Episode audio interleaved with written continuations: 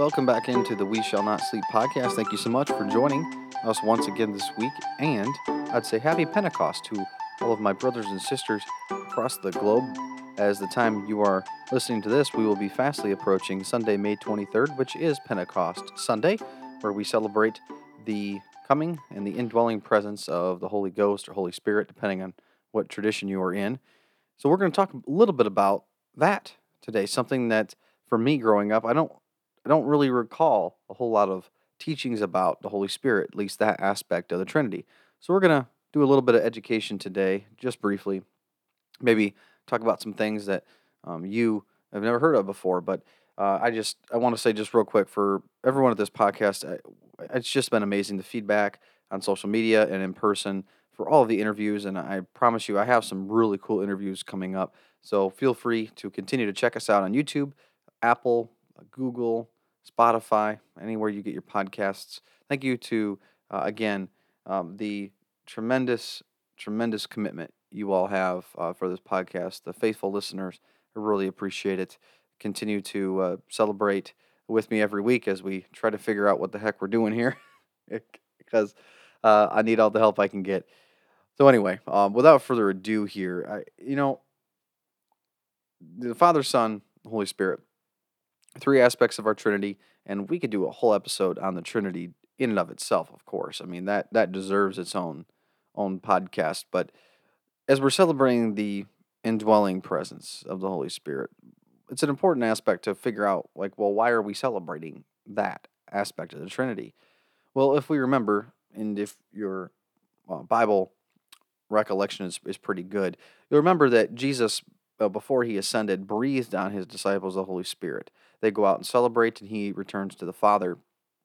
But if we look at the passage uh, in John chapter 14, he actually tells his disciples before all this happens uh, what he is going to do, how and what he's going to send, and what it's going to mean ultimately.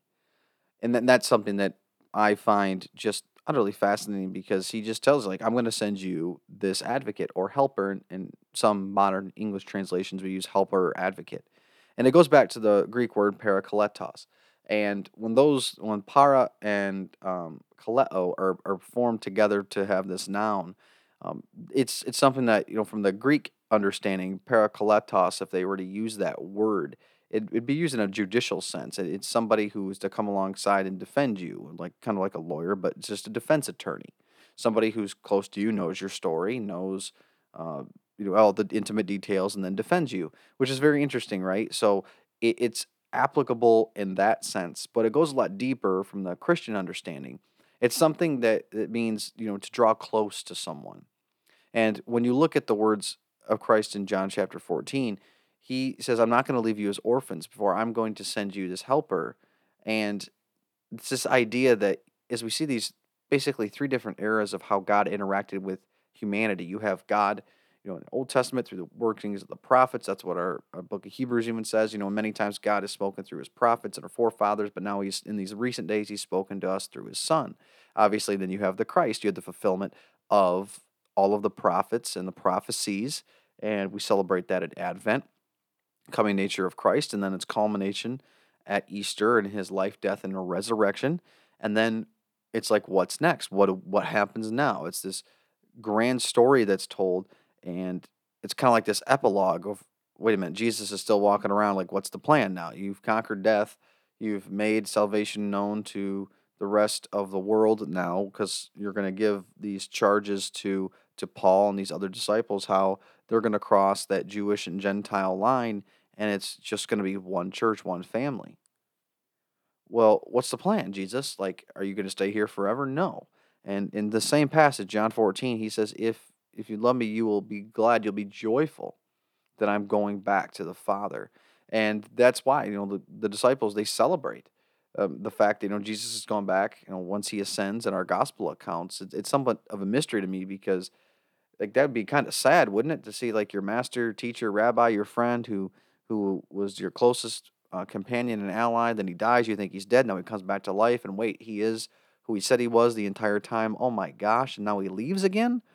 But yet, our scripture says the disciples were fully prepared and filled with joy. Well, why is that? Well, it's because the Holy Spirit. And Jesus says in that John passage that, you know, if you love me, you'll you'll obey my commands. And that's how we will, you will tell. That's how we will tell if you love me or not, whether or not you're willing to do these things. The disciples been given the Holy Spirit, given that that joy. They see Jesus return to the Father because they truly loved him. They come back with joy, and now it's mission time. They've been given the Spirit, and then we work our way right to Pentecost. And when you look at the Holy Spirit again, this parakletos, what an amazing and intimate thing for something that it's going to draw near to you. And Jesus is right. I'm not going to leave you as orphans. I'm going to be there. You will not be alone. And we as Christians, we take the Holy Spirit with us, allow Him to guide our steps. God is so close to humanity. It's our hearts that are far from God, it's our sin that separates us. God is always there. He's not going to leave us nor forsake us. He's not going to leave us as orphans. What, an, what a beautiful thing. From the master and teacher, savior of the world, giving that promise.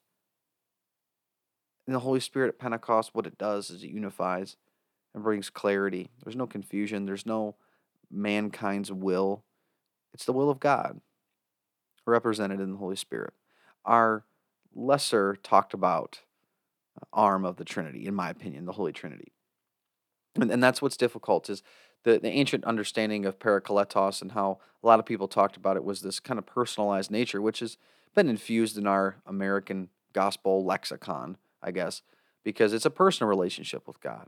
And when it's the Holy Spirit, you know, you can't, it's obviously something you can't test because there is a quest for historical Jesus. You can make a lot of arguments for the existence of God that are based in rationale and logic, and also with the historicity of Christ, the the interpretation of history and the reliability of history that Christ was an actual figure of history. But when you talk about the Holy Spirit, something that for a lot of people is more ethereal, it's more maybe emotional based, or for some critics, it's a placebo effect.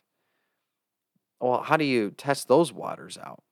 And and that's where more modern understanding of parakletos is this communal um, salvation uh, aspect. Is that it's this sanctification that comes to uh, comes to us by being together, and it's this intimacy that's brought by the Holy Spirit. It's not one person's show. It's not one person having everything figured out, but it's quite opposite. I mean, who has anything figured out? But if, if for any of us who have been in a debate or been on, on the receiving end of disagreements in the church from two maybe holy people who are both pursuing God, but yet they have come to the complete opposite conclusions. I mean, that's difficult. And when you say, well, I'm praying, I'm fasting, I'm reading my Bible, and I've heard the Holy Spirit tell me this, and it's like, oh, that's great, but I heard him tell me this, and it's a complete opposite. How do we deal with that tension? How do we reconcile that? Is God just left up to matters of interpretation? Because you know, some people, it's like, well, the Holy Spirit, He's not here physically like Jesus to give us a clear and concise answer. And what you're getting at is uh, ultimately it's motive. You're speaking to the motive and the hearts of man. And when you're trying to connect with the Holy Spirit, what's your motive? You you can want something holy to be done. You can ask for the Holy Spirit's presence. But what's the end game? Is it still for you to be right, your vision to succeed? Uh, is it all about you still? Even though that goal might be a very good thing, it might be an altruistic uh, mission or a goal that you have. You know, like, I want to do this so that the church can succeed. That's fantastic. No one's going to attack that motive, but is it still about you though?